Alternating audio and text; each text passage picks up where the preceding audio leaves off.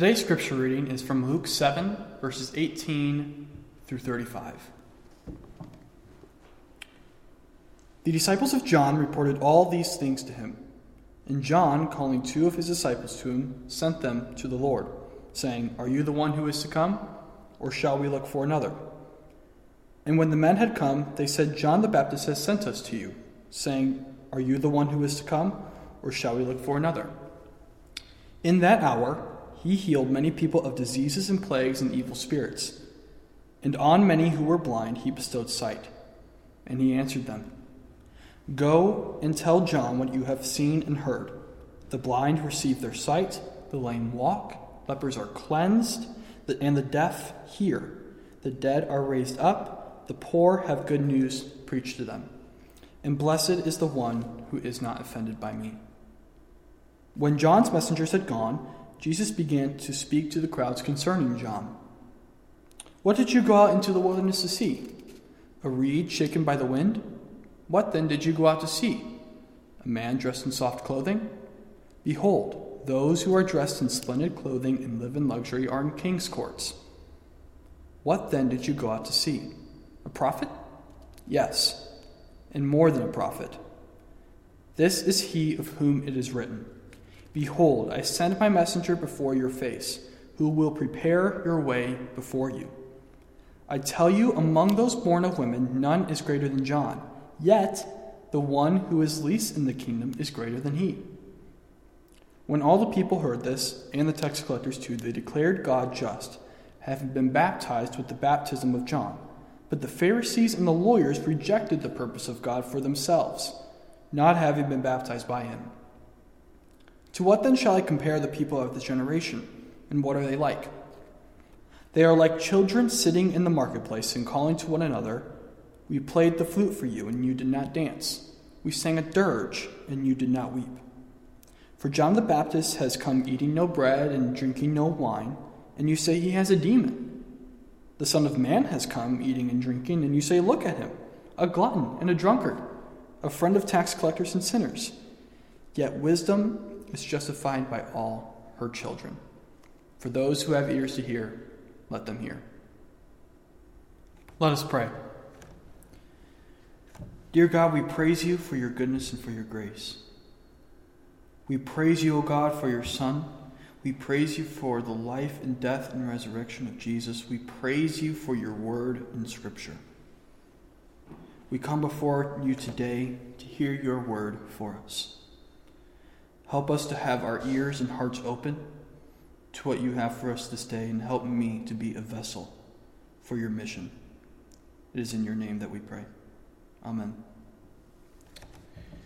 We often find our ourselves in times or moments of anger, frustration, disappointment, restlessness, confusion, pain. When we are in these situations, what kind of prayers do we often pray to God? They usually sound something like, God, be present, or God, um, show, show me your presence, or help me to feel your presence. Others are, you know, show me which path you want me to take, oh God. Show me the right words to say, or God, thy will be done. These types of prayers are justified and good, but if we are truly honest with ourselves, those prayers oftentimes have some type of underlying tone or intention on our part. God, help me feel your presence in this way.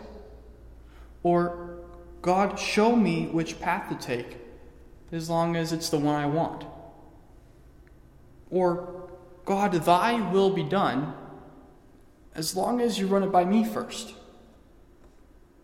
I think it's quite humorous that we ask God to intervene in some aspect of our life and then get angry when He does it in a way that we did not expect or a way that we did not want. We want to control the God of the universe. It's quite bold. Find comfort, though, in the fact that even the disciples often felt the same emotions that we do when God revealed himself in unexpected ways, and so did John the Baptist. And we see that in the passage of Scripture that we are studying today in Luke 7. Last week, Pastor Jordan walked us through the first 17 verses of chapter 7, where Jesus heals the centurion's serpent or servant, and then later raises back to life the widow's son.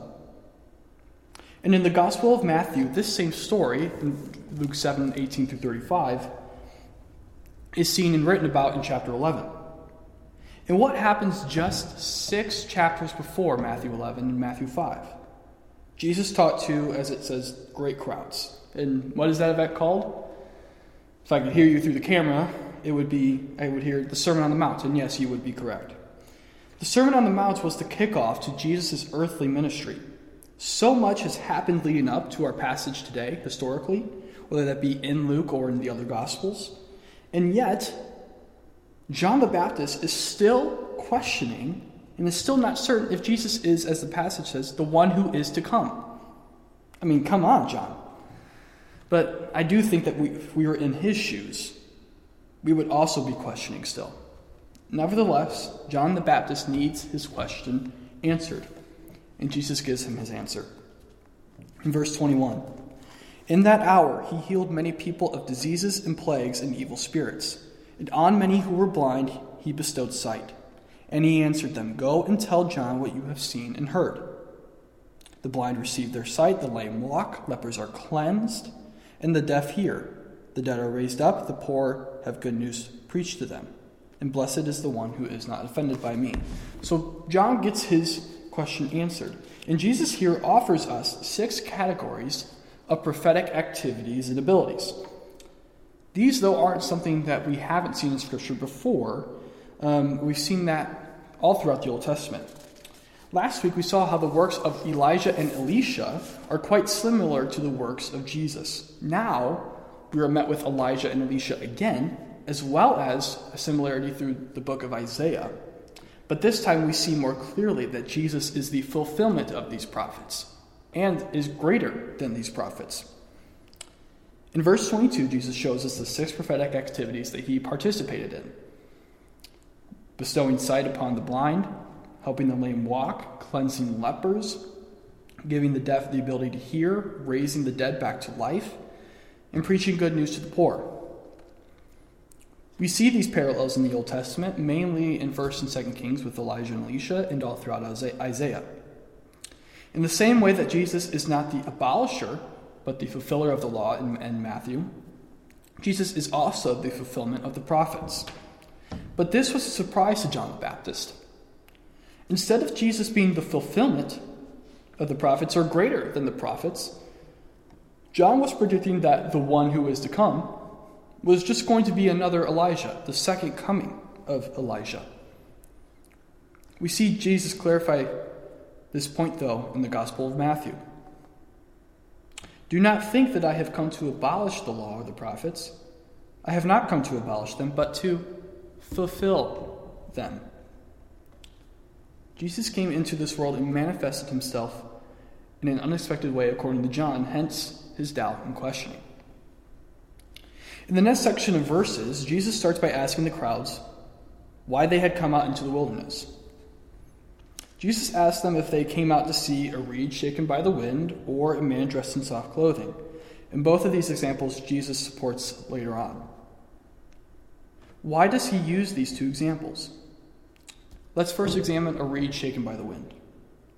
When out in the wilderness, one would expect to see reeds and trees being tossed around by the wind. However, no one goes out into the wilderness to see such a thing. It's just something that you observe along the way. Think of a trip on your way to Florida or on vacation. You stop at a Love's Travel Center because I don't know why Love's, that's just my favorite place. But you stop there, and sure, it's great to refuel on gas, it's great to maybe go to the bathroom or grab some snacks and drinks, but that's not your ultimate destination. It's just a stop along the highway to ultimately getting to where you're going to for vacation. You're not going to drive 14 hours down to you know southern Georgia to go to Florida or to go to um, a Love's Travel Center. At least I hope not. Jesus makes a similar argument. Who goes into the wilderness to see a reed shaken by the wind? It is simply something you observe along your way to your destination. The next rhetorical question Jesus asked the crowds as if they came out to see a man dressed in soft clothing.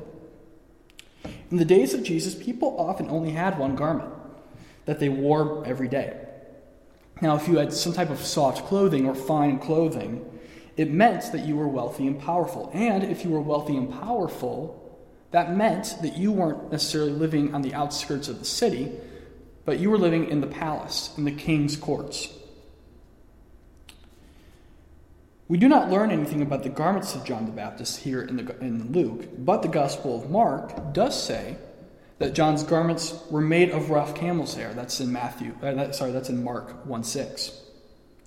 The argument Jesus makes here is clear. Why would a person in the wilderness, surviving off of locusts and wild honey, be wearing soft, rich clothing that you would see in king's courts?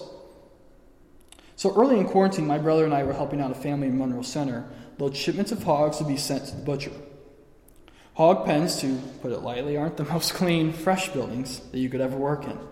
Those of you who are familiar with hog barns, you know exactly what I'm talking about. They're hot, even when it's cold, it's hot in there. They're thick dust from the grains, and just the smell is, is on a whole nother level. When I would go to work there early in the morning, what do you think my brother and I wore? Were we wearing a suit and tie? Or were we wearing boots and jeans? Obviously, we were wearing boots and jeans. You'd have to be a madman to want to go work in a hog barn wearing a suit and tie. If you want to see someone in a suit and tie, you, you, go to the, you go to the bank or you go to the big city. For the crowds of people Jesus was talking to, if they wanted to see a person with soft or fine clothing, they would go not to the wilderness where they were, but instead to the king's palace, where that, is, where that clothing is seen regularly. Jesus then clarifies for the crowds that they came out to see a prophet, and more than that. John is, as verse 27 says, uh, he is the messenger before your face who will prepare your way before you. This quote Jesus cites is from the Old Testament, in the book of Malachi, the last book of the Old Testament. This text, therefore, helps us indicate that John is actually the Elijah reborn, the second Elijah. It's funny how John thought that Jesus was going to be that, but in fact, we see that John is. The other version of this text in Matthew 11 clarifies this when Jesus says in verse 13, For all the prophets and the law prophesied until John, and if you are willing to accept it, he is Elijah who is to come. So, because of this truth, Jesus goes on to acknowledge that among those born of women, there is none greater than John. Yet the one who is least in the kingdom of God is greater than he. What does, what does this mean? How does that work? So, John the Baptist is greater than any who has been born of any woman because of his preparation and groundwork for the coming kingdom. John was chosen to do this, and yet the least in the king, he is still least in the kingdom of God. Or rather, the least in the kingdom of God is greater than he. How, how could this be, you ask? Well, I'm, I'm glad you're asking. Thank you. I can hear you. John the Baptist is known to be the last prophet before Jesus, and it is written about him that he inaugurated the coming kingdom.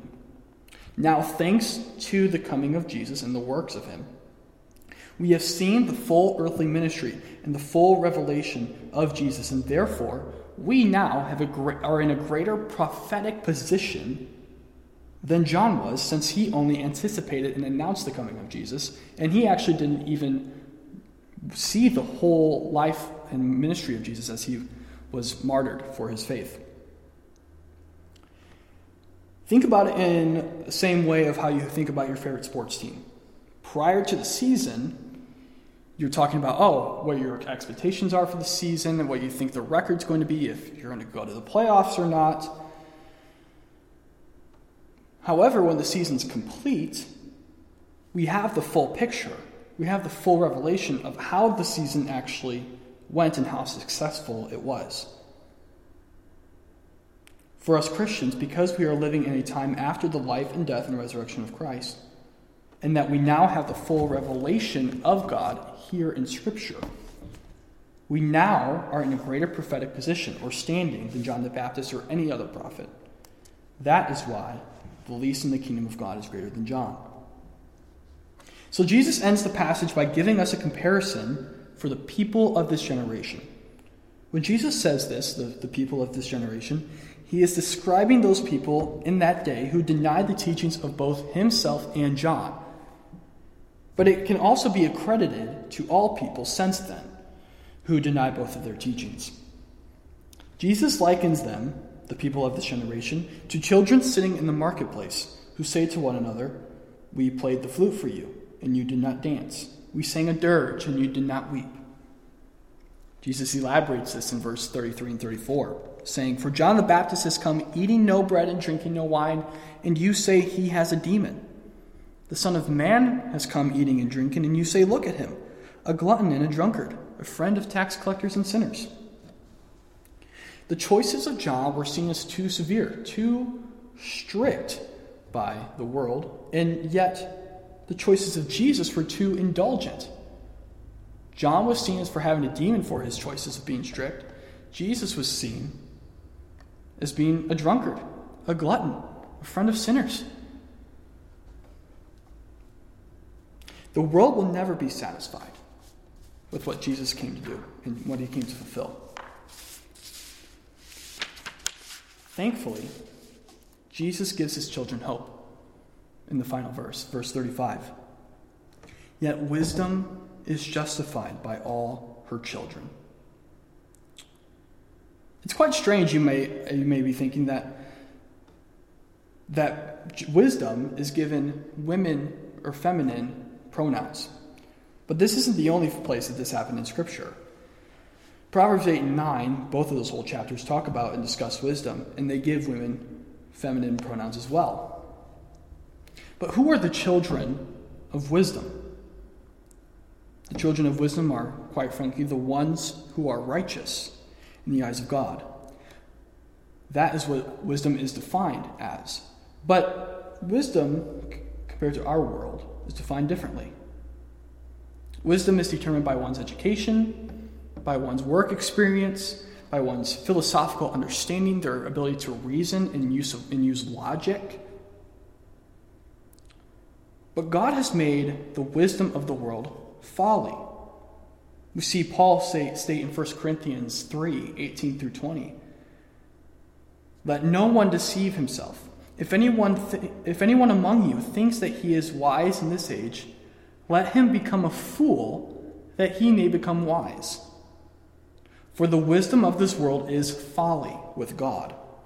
For it is written, He catches the wise in their craftiness. And again, the Lord knows the thoughts of the wise, that they are futile. Christians are fools to the world. Christianity is folly to the world. Yet God has made what, what wisdom is to the world foolishness in the kingdom of God, and vice versa. What we believe and what is taught by God in Scripture is not the way of the world. It is unexpected by the world. And quite frankly, it's, it's hated by the world. Christ came in a way that even the greatest prophet, John the Baptist, did not expect or plan. Jesus came to fulfill the law and the prophets, not abolish them. He came to not just show us how to live a Christian life, but more importantly, he came to bear the full weight of your sin and my sin on the cross, and by being the substitute, by taking our deserved place on that cross. Christ came in a way that was unpredicted, and thanks be to God for that. Praise God that Christ came and did not and did what he did. If the one who is to come came how the prophets and the Pharisees expected him to, that is not a God worth serving. But our God and His Son, our Savior, Jesus, they are worth serving. Amen? Christ will intervene in our lives in ways that we do not expect and do not want. But if there is anything that we know about Jesus through this passage in Luke, it is that we need a Christ that comes in unexpected ways. Because when he does, the mission of God is manifested in and through us. And we are made more and more righteous and more and more into the image of who God is. Friends, expect the unexpected. Trust that the purpose of God will be manifested in us perfectly by His will. Because trust me, it will. Let us believe the good news that we have heard today. Let us pray. Our Heavenly Father, we praise you for your perfect will and perfect providence. You come in ways that we do not expect or want. You come in times that we least expect. But God, thy will be done. Give us the faith to relinquish the control that we think we have and to instead rest in your purpose for our lives. We thank you for your Son. We thank you for your word. And we pray all these things in Jesus' name. Amen.